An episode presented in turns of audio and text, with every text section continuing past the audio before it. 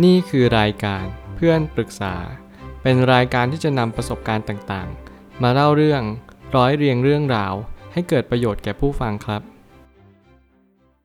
สวัสดีครับผมแอดมินเพจเพื่อนปรึกษาครับ วันนี้ผมอยากจะมาชวนคุยเรื่อง ไม่มีเวลาให้แฟนมันทำให้หมดรักกันได้เลยเหรอ มีคนปรึกษาว่าแอดการที่ผมไปทำงานไม่มีเวลาให้แฟน มันทำให้คนคนหนึงหมดรักได้ขนาดนั้นเลยเหรอแอดต้องเท้าความก่อนว่า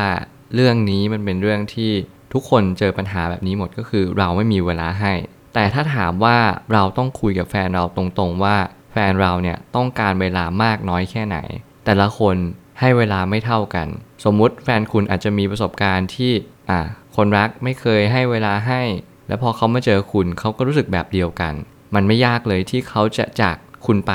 ด้วยเหตุผลที่ว่าคุณไม่มีเวลาให้เลย ก็เพราะว่ามันคือเหตุผลเดียวกันกับที่เขารู้สึกแย่ในอดีตก็แค่นั้นเอง สิ่งที่คุณต้องรู้จักแฟนคุณจริง ๆ ก็คือคุณต้องถามเขา ถามเขาให้ชัดเจนว่าเขาต้องการอะไรในความสัมพันธ์ หลายคนอาจจะต้องการแค่เงินทองหรือเปล่า คุณมีเงินทองให้ คุณไม่มีเวลาให้เขาก็โอเค แต่ถ้าเกิดสมมติว่าบางคนอาจจะต้องการเวลาต้องการความรักการเอาใจใส่ เขาอาจจะไม่ต้องการเงินเลย การที่คุณมีเงินหรือคุณเป็นคนร่ำรวย อาจจะไม่ได้ตอบโจทย์ในชีวิตเขาก็ได้ คุณจะต้องถามเขาแล้วก็คุยกับเขามากกว่าว่าเขาต้องการอะไรในความสัมพันธ์ เรื่องนี้เป็นเรื่องที่ควรจะคุยกัน เพราะมันเป็นเรื่องที่สำคัญมากๆ ไม่อย่างนั้นคุณก็จะมีความรู้สึกว่าไม่เข้าใจในความสัมพันธ์ทุกครั้ง ว่าคุณเลิกรากับเขาไปทำไม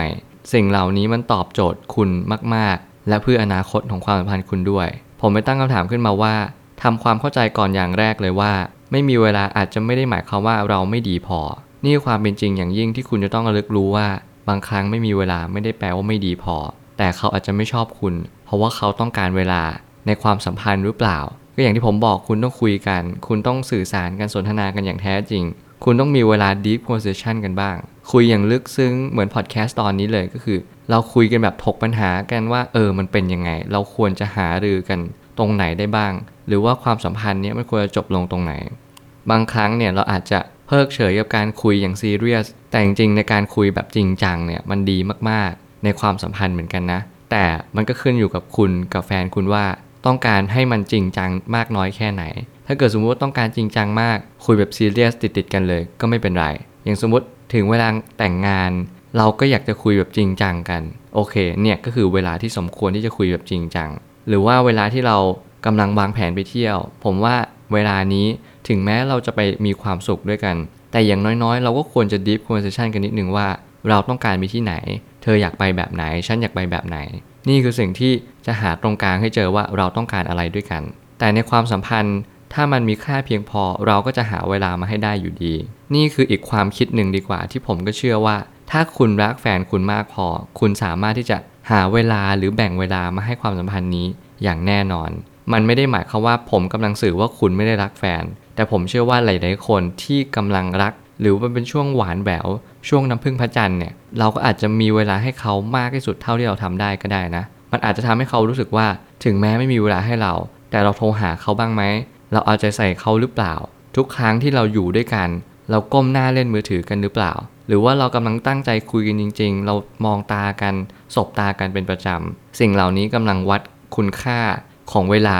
มากกว่าเวลาที่อยู่ร่วมกัน มากกว่าด้วย หมายความว่าถึงแม้ว่าเราจะอยู่ด้วยกัน แต่เราไม่ได้ใส่ใจกันจริง ๆ เวลานั้นก็จะสูญเปล่า สิ่งที่หล่อเลี้ยงความสัมพันธ์ที่ดีที่สุดก็คือความทรงจำไม่มีโมเมนต์ไหนให้จดจำสักพักก็จะเบื่อกันไป ที่ผม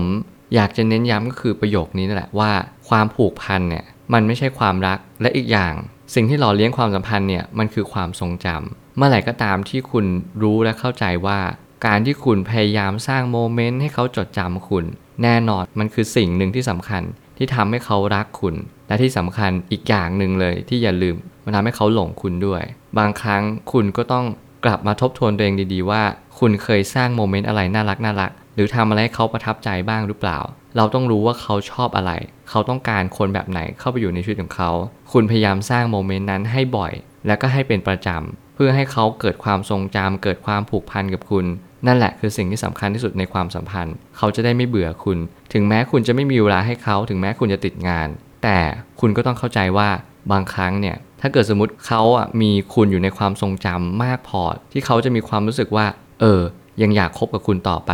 เนี่ยก็คือสาเหตุหลักที่เขาไม่จากคุณไปง่าย ๆ ให้ลองคิดว่าทำไมคนส่วนใหญ่เวลาเลิกกับแฟนเก่า ก็มักจะกลับไปหาแฟนเก่า นั่นคือคำตอบเดียวกันกับของคำถามนี้ อยากให้คุณระลึกรู้ และก็รู้ชัดให้ได้มากที่สุดว่า ทุกครั้งที่เราตั้งคำถามว่าทำไมคนถึงเบื่อเราง่าย ๆ ผมอยากให้คุณย้อนกลับไปถามว่า แล้วทำไมหลาย ๆ ครั้งกับแฟนเก่าอะ เราอยากจะกลับไปหาเขาทุกรอบเลย เหตุผลเดียวกันก็คือ เราต้องการความผูกพัน เราต้องการความทรงจำเราต้องการโมเมนต์กับแฟนเก่าเนี่ย บางคนอาจจะคบเป็น4-5ปี ยิ่งเราครบกันนาน เราก็ยิ่งรู้สึกว่า เออ มันโอเคนะ มันมีความทรงจำร่วมกันเยอะมากเลย การที่เราจะเริ่มต้นใหม่ มันก็จึงเป็นเรื่องยาก แต่การที่เรากลับไป